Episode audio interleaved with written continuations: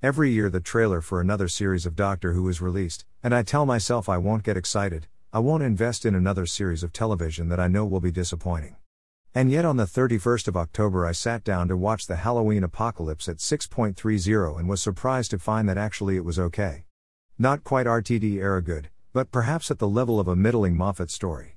If the show managed to keep going in this way, it might not be good, but at least it would be watchable. Before we start, there aren't actually many spoilers in here, there are a few, but I couldn't really be bothered to summarize the whole thing. At this point, the only people still watching Doctor Who are hardcore fans or total idiots. So, Dan is an excellent companion, he is well rounded and feels like a real human. Yaz is a human too, and her relationship with the Doctor exists. Although the arc she has is curiously reminiscent of Clara's. Chibnall throws a series of seemingly unconnected plot threads at us, and two thirds of them are resolved. Which is a win. Episode 2 is even better, it is probably the best Sontaran story in all of New Who and maybe ever. They are, for once, actually scary and not just comic relief, the historical aspect is well utilized and doesn't take away from the aliens. It also works as its own self contained story. By episode 3, I was starting to get a bit bored. The series enjoyed consistently asking questions but never tried to answer them. I hope that by the midpoint we might have a few answers, but, if you've seen the whole series, you know that major plot threads are still unanswered. I'm fine with leaving things open, I like mystery. But, when you market Flux as one long story, I expect the story to end at episode 6. We are introduced to two characters who are worst example of this problem. Vinder and Bell are two lovers separated by the flux. Vinder joins the doctor in the hope of? Bell is pregnant, which means that Vinder works for. Bell is? The series asks questions about the pair, sets them up as protagonists but never uses them. I'm not kidding when I say they could be totally omitted and the story would not change. The actors put their all into the characters, they were believable, they had great dialogue, but they were just unnecessary. Episode 4 features the return of the Weeping Angels. The concept of the episode is a good one, a story that properly utilizes the ability angels have to send people back in time. But it feels a little rushed. Yaz and Dan are separated from the Doctor, and Yaz takes on the Doctor role. She does this a lot in the story. So much so that Chibnall basically uses Yaz as a version of the Doctor, then forgets that Yaz is a human, not another regeneration, and presumes that Dan and then the Doctor have actually got a relationship with each other.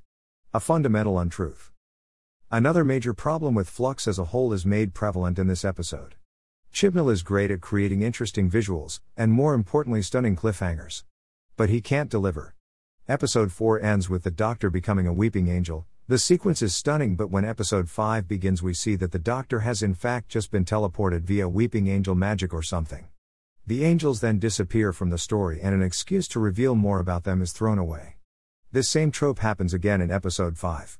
We end with a fob watch being opened, and when we return next week, the aliens who opened it use their magic to keep the memories inside and just tease both the audience and the Doctor. Bait and switch is not a technique that can be used again and again, especially across long form television in the end, it just alienates your audience. Due to the sheer amount of plot threads in the series, Chibnall feels he can't actually wrap up the plot with just one doctor. Instead of using the Ruth Doctor or Yaz, he instead opts to have three Jodie Whittakers running about. It's utterly pointless and lazy storytelling. But it is redeemed by what I think is probably the best scene Jodie's Doctor has had, full stop. Her scene with Craig Parkinson's Grand Serpent captures the essence of her Doctor perfectly. It mixes zany humor and serious anger but is always light-hearted. It then ends with a scene straight out of Day of the Doctor. Sadly, it just isn't enough to redeem the series. I think I enjoyed about half of this series, it had a lot of things going for it, and maybe that's where it stumbled. By shoving everything he had at this series, Chibnall made it into a bloated mess. I'm not even sure if 10 episodes would have been enough to explain everything.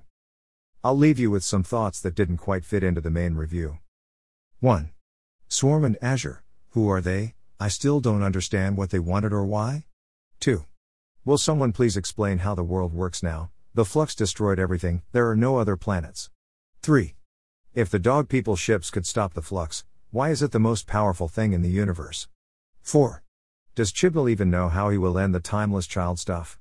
It feels like he's just biding time and going to make RTD do it. 5. Please can the whole Chibnall era be taking place in a parallel universe and we find out that over the other side of the dimensional divide is Capaldi? Maybe it's all part of some huge plan, Omega?